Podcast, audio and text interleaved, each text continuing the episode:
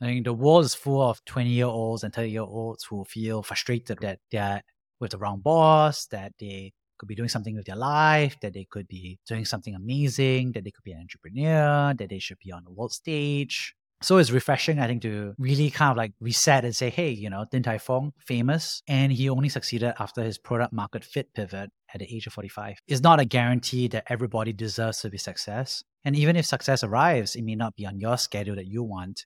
May come later after a lot of hard work, after pivoting and a lot of pain. Welcome to Brave. Learn from Southeast Asia's best tech leaders. Build the future, learn from our past, and stay human in between. No BS on success. I'm Jeremy Au, venture capitalist, serial founder, Harvard MBA, sci fi nerd, and dad of two daughters. Mondays for your weekly tech news debate with Shiyan Koh, managing partner of Hustle Fund. Wednesdays for interviews of regional changemakers covering both the highs and lows of leadership. Fridays for personal diary insights and listener questions and answers. Join our movement of over 12,000 members for transcripts, analysis, and community at www.bravesea.com.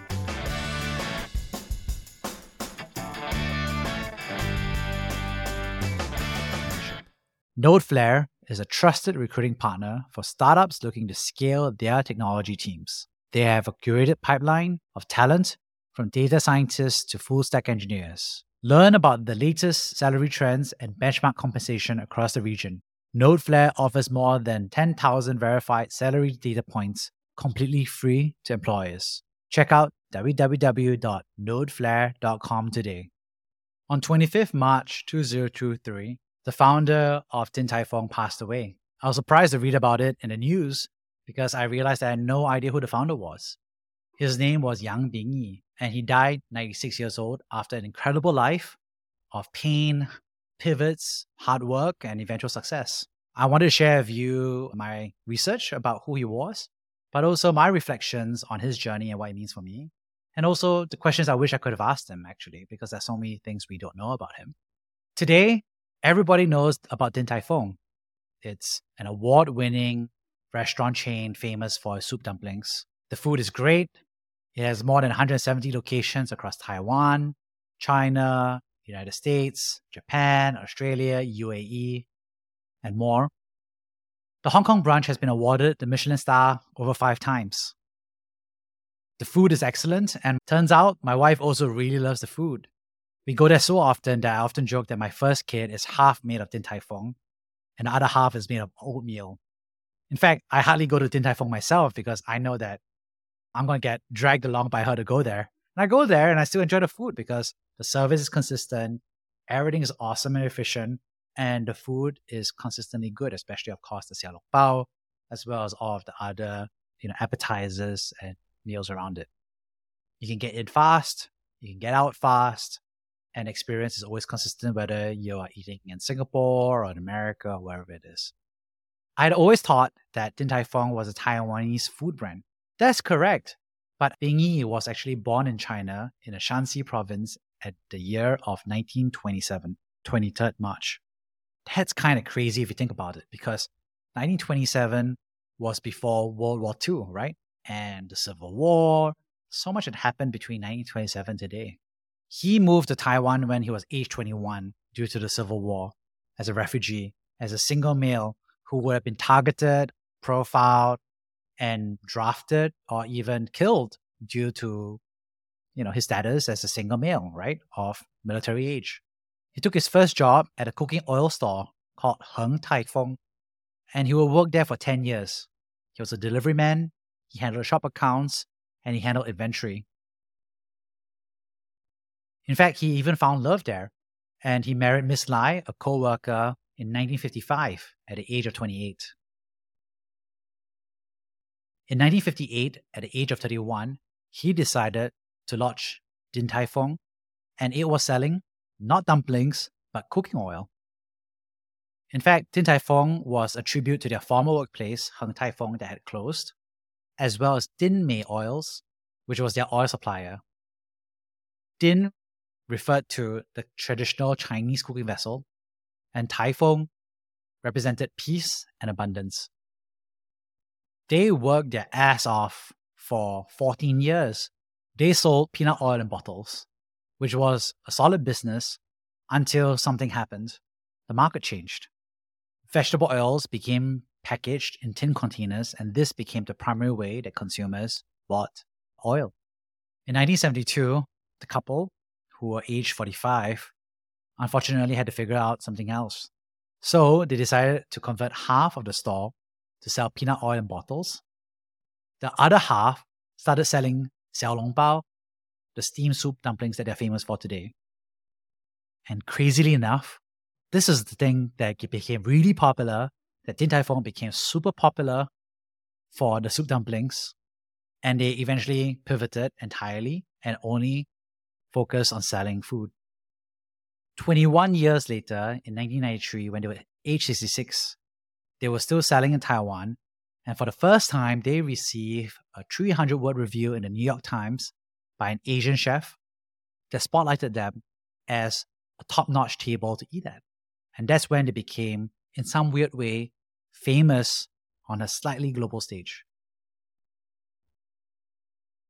In 1996, they opened their first ever international location at the age of 69 they opened up their first US location in 2000 when he was age 73, and he passed away in 2023, um, two days after his birthday.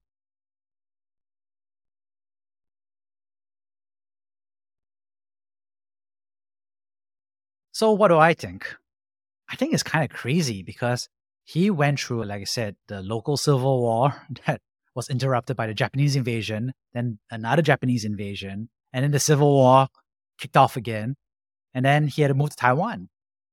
As a young man, he saw people dying, he saw people being drafted, he saw relative fight relative, he saw friend fight friend, he saw multiple changes of government.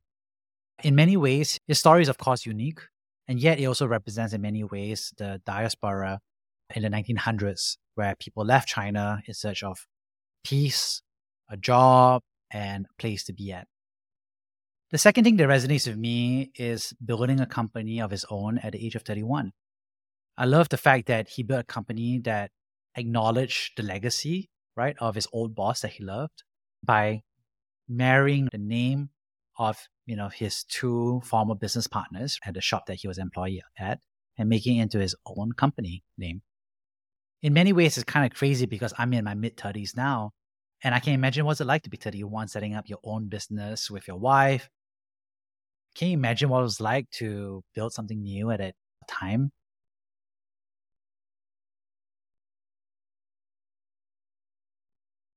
And to work their ass off and then to be slammed by the market reality of nobody wanting to buy peanut oil in bottles.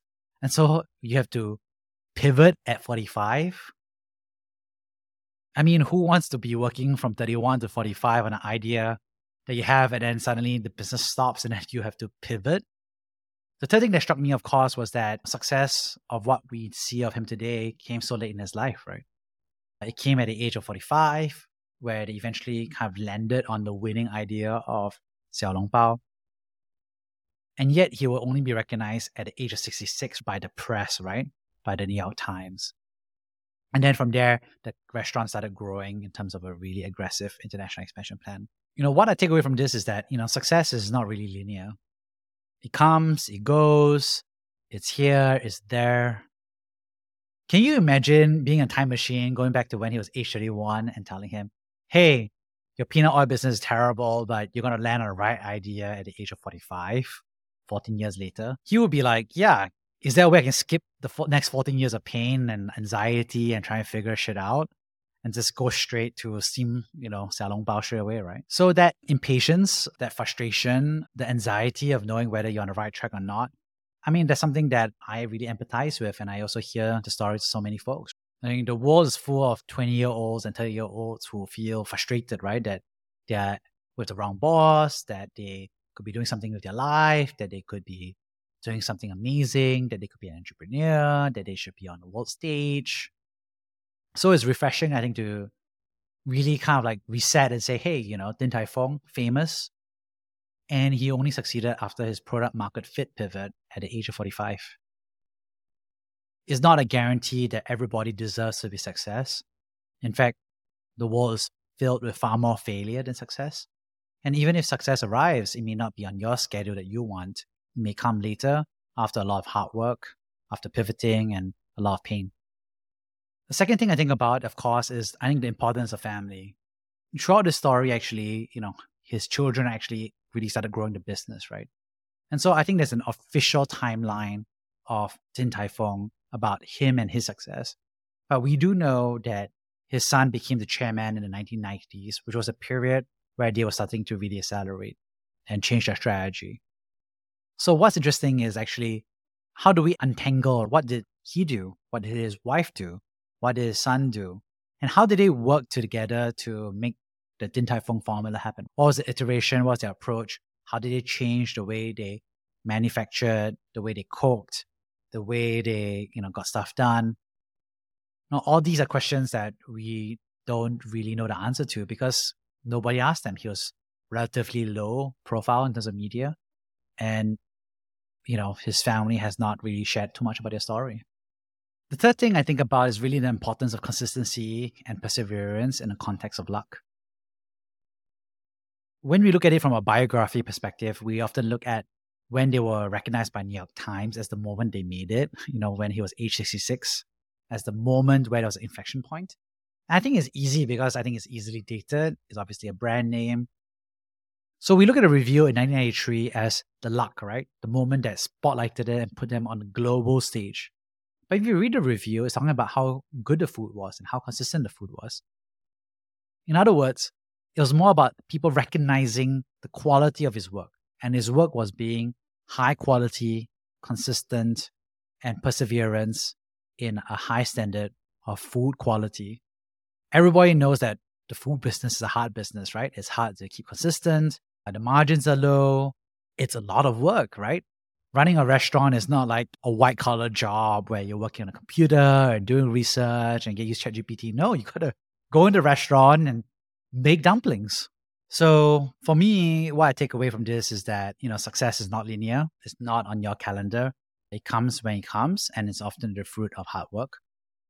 Secondly, I think about the importance of family and how having a great co-founder in life called, you know, a spouse, having great children and being able to work with them are all important parts to not just building a business, but also building a legacy.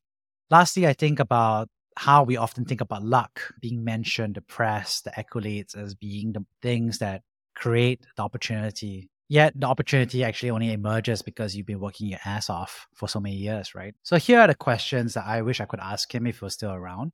What was it like to be born in China during the war? Was it scary to make a decision to move to Taiwan? Was it a no brainer?